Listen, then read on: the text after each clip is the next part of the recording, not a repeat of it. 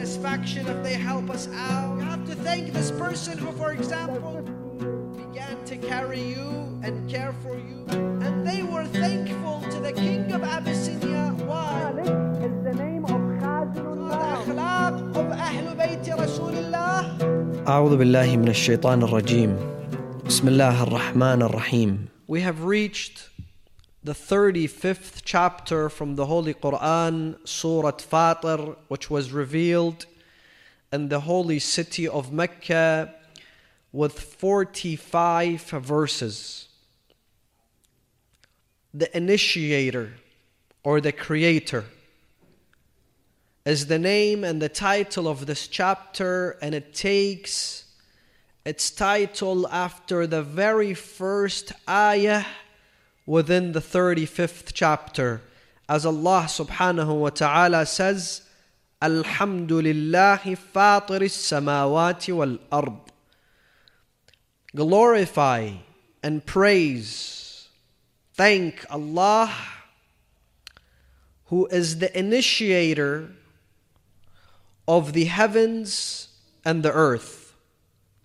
There are many important aspects that we ought to pay attention to before we engage with the tafsir of this chapter. One is there are five chapters within the Holy Quran, five surah within the Holy Quran that begin with Alhamdulillah. And I will briefly explain, inshaAllah, what Alhamdulillah means. This great statement, one of the most powerful statements that a human being can utter, is Alhamdulillah. Allah begins five chapters within the Holy Quran with Alhamdulillah. Number one is Surah Al Fatiha, chapter 2, chapter 1. Number 2 is Surah Al An'am, chapter 6. Surah Al Kahf, chapter 18, Surah Saba, chapter 34, and Surah Fatir, chapter 35. What do they all have in common? Besides the fact that they all begin with Alhamdulillah, what do they all have in common? Hmm? Besides Alhamdulillah, what else do they all have in common? They are all sent down in Mecca. They were all part of the revelation of the holy city of Mecca. And you have been informed in the past several nights of the extreme difficulties of the Muslim community in Mecca. Yet Allah subhanahu wa ta'ala, when He begins to address their difficulties, when He sends wahi to speak to the Muslim community, He begins with, with what? Alhamdulillah. Which tells me and you that when we are in a difficult situation, when we suffer, the first thing that we must do is count our blessings. Today, I've lost my job. Today, I have pain. I have an illness. Today, I suffer from depression. Today, I may have lost a loved one. The first thing that I do is either I start complaining and whining and saying life is horrible, life is tr- mistreating me, I have the worst life ever, I have the worst luck ever. Why doesn't this ever happen to anyone else? Why do all the miseries fall onto me? Or I can say, Alhamdulillah, I count my blessings and I say, I am blessed. I have health. I have wealth, I have money, I can pay my bills, I have a roof on top of my head, I live in a secure community. I'm not afraid that, you know, one day I will be attacked and killed. I live in a country with, where, where it has freedom and democracy and equality. I enjoy my family, I enjoy my parents, I enjoy my children. So the first thing that I do in a difficult situation is I must count my blessings, the blessings of Allah onto me. And Allah says, Look, you're not going to be the only one that's being tested in this life. وَلَنَبْلُوَنَّكُمْ Every single one of you, every one of my creation, everyone that comes to this earth before they leave, in their 50 years, and their 70 years, and their 100 years, and their 1,000 years if they live like Nuh, for example, وَلَنَبْلُوَنَّكُمْ We will test you all بشيء من الخوف والجوع ونقص من الأموال والأنفس والثمرات We will test you in every way with poverty, with hunger, with fear. In every possible way you can think of, you will be tested. And then وَبَشِّرِ الصَّابِرِينَ Their test, the test is you have to be patient. You have to have sabr. وَبَشِّرِ الصَّابِرِينَ This is your test. وَلَنَبْلُوَنَّكُمْ And when Allah says وَلَنَبْلُوَنَّكُمْ It comes from the root word bala, ibtuliya, meaning you've been tested. So, how do you come out of this test? You either come out of this test as a failure or no, you pass the test. You either pass it with an A or you pass it with a D plus. It depends. How do you want to pass? If you want to pass with an A plus, then what do you do? Number one, you count your blessings. Number two, you do not complain. And number three, you say Alhamdulillah. Alhamdulillah fi sarra'i wa dharra. Alhamdulillah ala kulli hal. Just like the Prophet Ayub. What happened to the Prophet Ayub? The Prophet Ayub was tested. You see, when I'm tested, I'm tested sometimes with poverty, then it passes then with health then it passes then with family issues then it passes then losing a loved one and it passes true but Ayub was tested with all of them at the same time. With his health, with his wealth, with his reputation, with his family, with his children. He lost everything. Ayub lost his children, one after another. Ayub lost his wealth. Ayub lost his health. He lost his vision. He became handicapped. He had nothing. His wife, his wife had to go and work in people's homes as a maid so she can bring food to Ayub so he can eat. He could not even move. She would put the food in his mouth and he would just chew the food. And Ayub would always say, Alhamdulillah.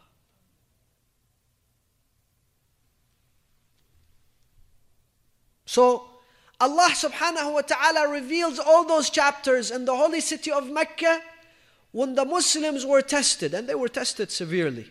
They were tested severely. Their iman was truly tested, and they kept. And the message is you must keep going. You must say Alhamdulillah, count blessings and have faith in Allah. And Allah says, In shakartum, this is a law Allah makes. If you are thankful, then Allah subhanahu wa ta'ala will increase in His bounties. And another law in the Quran, Allah's law says, after every difficulty, inna ma'al usri, no difficulty lasts, even for Ayub it didn't last. Even for the Muslim community of Mecca, it didn't last. It all passes. During the period of difficulty, we must be patient. We must observe sabr. So, this is the very first thing that we must understand about this chapter. Five chapters in the Quran begin with Alhamdulillah, all sent in Mecca, all have this primary message within them, primary lesson within them. That when it comes to difficulties, make sure you're about, amongst the first people to thank Allah. Number two, Allah says here, and in the four other chapters, especially in the first chapter, Surah Al Fatiha, Al Mubarakat Al Fatiha, Allah begins and says, Alhamdulillahi Rabbil Alameen. Alhamd. There is a difference between hamd and shukr and alhamd. What is the difference? You see, hamd is being thankful. And we must be thankful to those who do good to us. We must learn, teach ourselves, teach our children, teach those around us to thank those who do good to us. And sometimes we're not just thankful by saying thank you. No, we have to go out of our way to be thankful. We have to demonstrate our gratitude. And we have to be thankful to anybody who has done any good for us. For example, amongst the areas where we have to be thankful is we have to be thankful to this country. Why? Why do we have to be thankful to this country?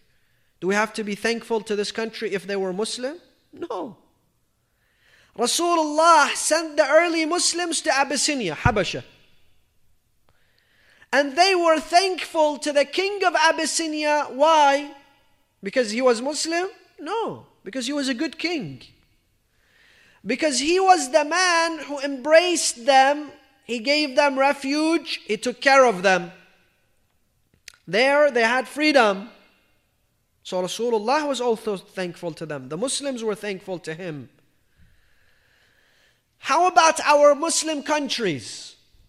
They have Islam in their name, in their identity. But do they give you freedom to practice? Do they give you equality? Do they give you freedom of speech? Is there something called freedom of speech? No. Is there something called justice? No. Is there something called human dignity?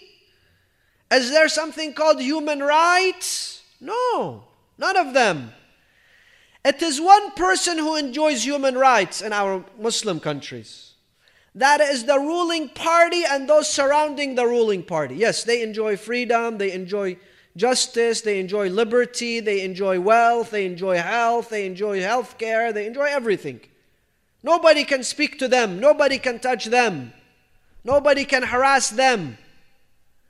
But when it comes to the other people, the average people, do they have freedom? Can they speak?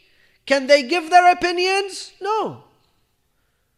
So we think we must be thankful to this land. How are we thankful? By being good citizens and by having an input in making this country a better place. By supporting the health system, by supporting the educational system, by creating groups that bring more harmony and understanding amongst the citizens of this land. For example, amongst the most beautiful and important things that we must engage in is interfaith work with other Christians, with other Jews, with Hindus, with Buddhists, doesn't matter. As long as we get to know each other, we respect each other, we understand that we live in harmony with each other, that's important. Because this does not happen elsewhere. But you can do it in this country. Also, not only with people outside the religion of Islam, people within the religion of Islam.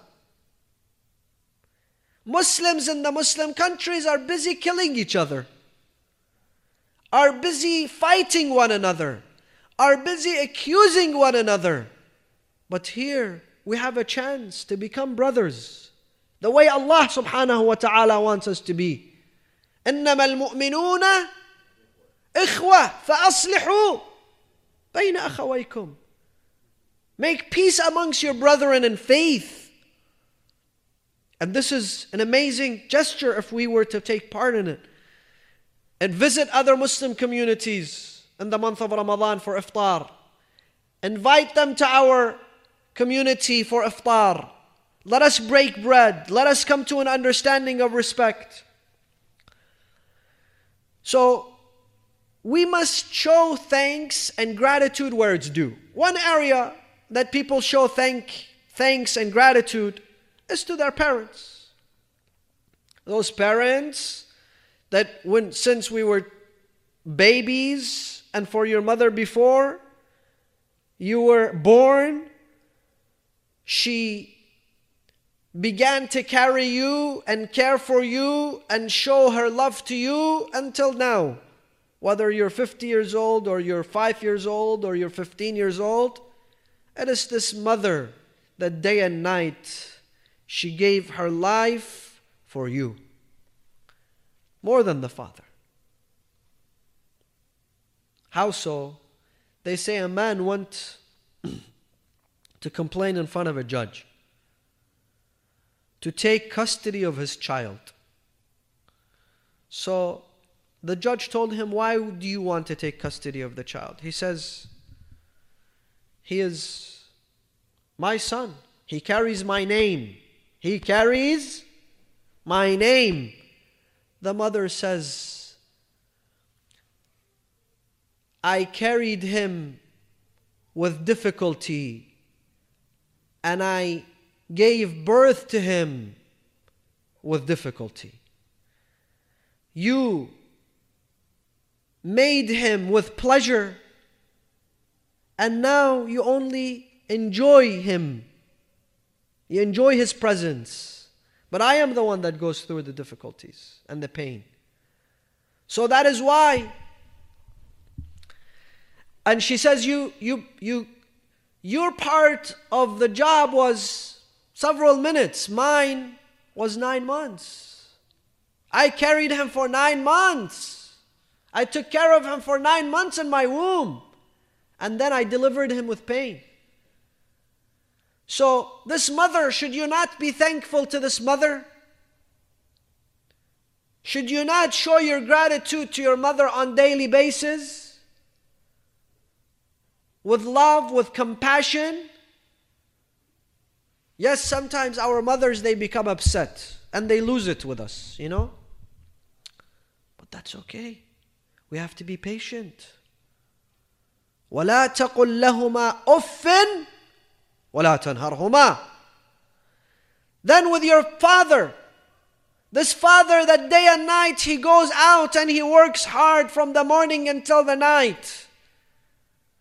And at night, he thinks of your future and your well being and how to bring you an honorable life, a dignified life to pay for your bills and to pay for your college and pay for your medicine. And he doesn't understand the day off, a weekend from a weekday. It's all dedicated to you, his family, his children, his offsprings. Should you not be thankful to him? So we thank our parents. We thank our teachers. We thank our mentors. We thank those who protect us. We thank those who help us and aid us. We thank many people. But Allah says, Alhamdu lillah. Glorification and all praise is due to Allah. Why? Because when you thank your parents, you're also thanking Allah. When you thank your teacher, you're also thanking Allah. When you thank those who protect you, you're also thanking Allah. When you thank, for example, you are thankful to your country and your land, you're also thankful to Allah. Why? Because He's the creator of, creator of them all. He's the creator of your parents. And He's the creator of your teachers. And He's the creator of your guardians. And He's the creator of this land. So all thanks and gratitude is traced back to the Almighty Allah subhanahu wa ta'ala Himself.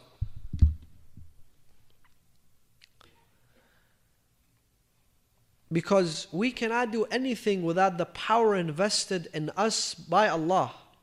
If somebody's helping you today, if somebody's teaching you today, if somebody's your guardian or your parent or your mother or your father, it is by the power invested in them by Allah that they became parents and now they're taking care of you and they're able to go to work and they are able to bring sustenance to you. So we thank them, and by thanking them, we are thanking Allah. That's one. Number two, Hadith Rasulullah, a famous hadith from Rasulullah says, من لم يشكر المخلوق لم يشكر الخالق if you're not thankful to Allah's creation, you're not thankful to Allah. Meaning what? Meaning you have a teacher, he teaches you. He puts time and energy and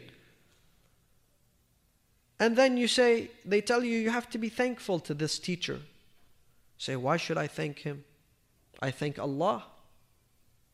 I only thank Allah. You have to thank this person who, for example, gave you a gift or aided you or was kind to you or solved the problem. No, I only thank Allah. This is not the case. You thank the person, and by thanking the person, you thank Allah subhanahu wa ta'ala. This is the discipline of Islam. This is how Islam has disciplined us. من لم يشكر المخلوق لم يشكر الخالق. But Allah wants to make it clear, brothers and sisters. Pay, pay attention to this. Allah wants to make it clear that thanking Allah is different than thanking the normal people, human beings, people that surround us. Why? Because people that surround us, if they help us, there must be a reason. We're either family, they like us, we're friends, they felt bad for us, they get this feeling of self satisfaction if they help us out. But Allah subhanahu wa ta'ala helps those who like Him or those who don't like Him. Those who pray to Him and worship Him, and those who pray to Him do not pray to Him and worship Him. Those who uh, complain about God and those who praise God. All of them, Allah subhanahu wa ta'ala blesses. All of them he gives. So he says, Give the gratitude where it's due to the Creator that does not differentiate between His creation and giving. Number two, when we do something good, we expect something in return. Allah subhanahu wa ta'ala expects nothing in return. More importantly, no one helps out an enemy. No one is going to go out of his way and say, I'm going to help out an enemy. But Allah subhanahu wa ta'ala even helps out those who are his enemies with his blessings, with his ni'mah, with his generosity. And that is why we see the representatives of Allah also doing the same thing. How do we know they're genuinely the representatives of God? Because you find them, for example, also being generous and kind to their enemies. Abdullah ibn al Kawwa was a man who would curse Ali ibn Abi Talib in Kufa. He was famous for giving sermons, and those sermons contained the cursing of Ali ibn Abi Talib. And he would not come and take from Bayt al-Mal because Ali ibn Abi Talib was the Khalifa. But this man had children. This man had children. He had a family. They say that Amir al-Mu'mineen would take the money to him. And he would take the goods to his family and deliver them because this was their belonging from Bayt al-Mal. Even though someone who cursed him was against him, Amir al-Mu'mineen does not cut his dues from Bayt al-Mal. A person comes, Imam Hassan al-Mujtaba, he's sitting and he's delivering a class in Medina. And this happens to be maybe around the time of Muawiyah or and then he stands in front of Imam al-Hassan and curses him. Imam al-Hassan says to him, Maybe you're traveling. He was a traveler and you are thirsty and you're hungry and you need a place to rest, come to our home. Imam al Hassan took him to his home. When he gave him food, when he gave him shelter, when he nurtured him, he told him, You know what you said about me and my father and my family? This is where Jibra'il used to come and sit. This is the place that Jibra'il would come and sit and he would bring the wahi to Khatamul Anbiya Muhammad. This is our home. This is the home that you belittled. The man, he was speechless. He didn't know what to say. Because he saw first the akhlaq of Anbiya. First he saw the akhlaq of Ahlul Bayt Rasulullah. And then Imam physically showed him the location of Jibra'il and that home. So Allah subhanahu wa ta'ala says thanking the Almighty is much different than thanking the normal people. That is why He begins with Alhamdu Lillah. فاطر السماوات والأرض جاعل الملائكة Allah here makes a reference to malaika, the angels. What does he say? جاعل الملائكة رسلا أولي أجنحة مثنى وثلاث ورباع discusses the strength of the malaika. Now we have several very famous malaika. Amongst them is Jibra'il. Amongst them is Mikael. Jibra'il, his job is to communicate with prophets, bring the wahi. Israfil is the one who will blow in the horn. When? When everyone dies, he blows in the horn. And the time of resurrection, he also blows in the, blows in the horn. Azrael, alayhi salam, Malak al-Maut, he's the angel of death. And then we have several other angels. تتنزل الملائكة والروح روح is also one of the angels تتنزل الملائكة والروح He is the angel that is responsible for that evening, Laylatul Qadr. Some people believe he is Jibra'il, other people say no. He is a designated angel for that specific task of Laylatul Qadr.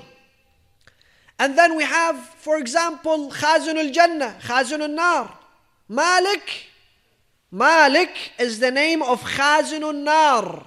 He is the chief of the hellfire. Na'udhu billah. He is the manager of the hellfire. And everyone, it seems, everyone that ends up in the pits of the hellfire, وَنَعُوذُ بِاللَّهِ وَنَسْتَجِيرُ بِاللَّهِ knows Malik. They know him. So they say to him, وَنَادَوْ يَا Malik. The people of Jahannam, they say, يَا Malik, لِيَقْضِ عَلَيْنَا رَبَّكَ Tell Allah to kill us, to finish us, to end us. قال إنكم ماكثون. You will stay here. There is no death. You will stay here in this punishment. نعوذ بالله. So Allah subhanahu wa ta'ala discusses the angels within this ayah.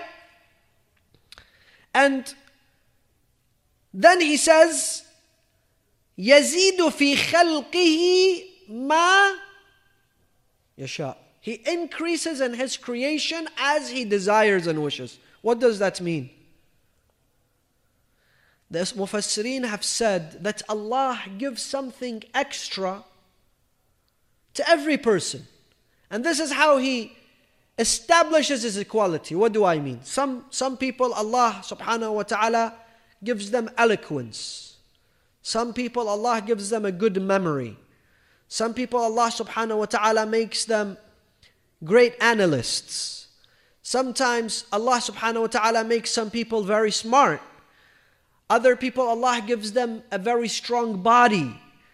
Other, Allah subhanahu wa ta'ala, every person He gives him something extra. He gives someone, someone He gives him beauty. She, he gives him, you know, a beautiful uh, face, for example. Other people no, Allah gives them a beautiful body. Allah subhanahu wa ta'ala, other people gives them a beautiful voice. Every person, Allah gives him something differently. Why? Because according to your nature and what is within, Allah, who's your creator, knows this is what you need to be successful. This is your task. This is your mission in life, and this is your extra tool. This is your weapon. This is what you're going to win with. Allah gives you that. إن الله على كل شيء قدير. Now when we come to the second ayah, ما يفتح ما يفتح الله للناس.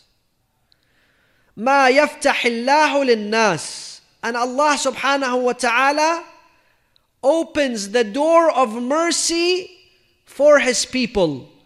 Allah subhanahu wa ta'ala within this chapter at many stages, more than any other chapter in the Quran, speaks to the nas, to the people. So in verse number two, go quickly through them. Verse number two, Allah subhanahu wa ta'ala, ما يفتح الله للناس. Number three, يا أيها الناس. Verse number three, يا أيها الناس. Verse number five, يا أيها الناس. Verse number 15, يا أيها الناس. And the last verse, ولو يؤاخذ الله الناس بما كسبوا. So Allah subhanahu wa ta'ala in this chapter discusses with the people, with the nas, meaning all Muslims understand this message of the Quran as a universal one, as a message for everyone. Let us come to the second page, number 6, verse number 5. I'm sorry. Allah says, Ya ayyuhan nas. With this we conclude. One minute. Inna wa'd Allahi haq. O you people. Know that the command of Allah, the promise of Allah, the word of Allah is haq. It will happen. فلا تغرنكم الحياة الدنيا ولا يغرنكم بالله الغرور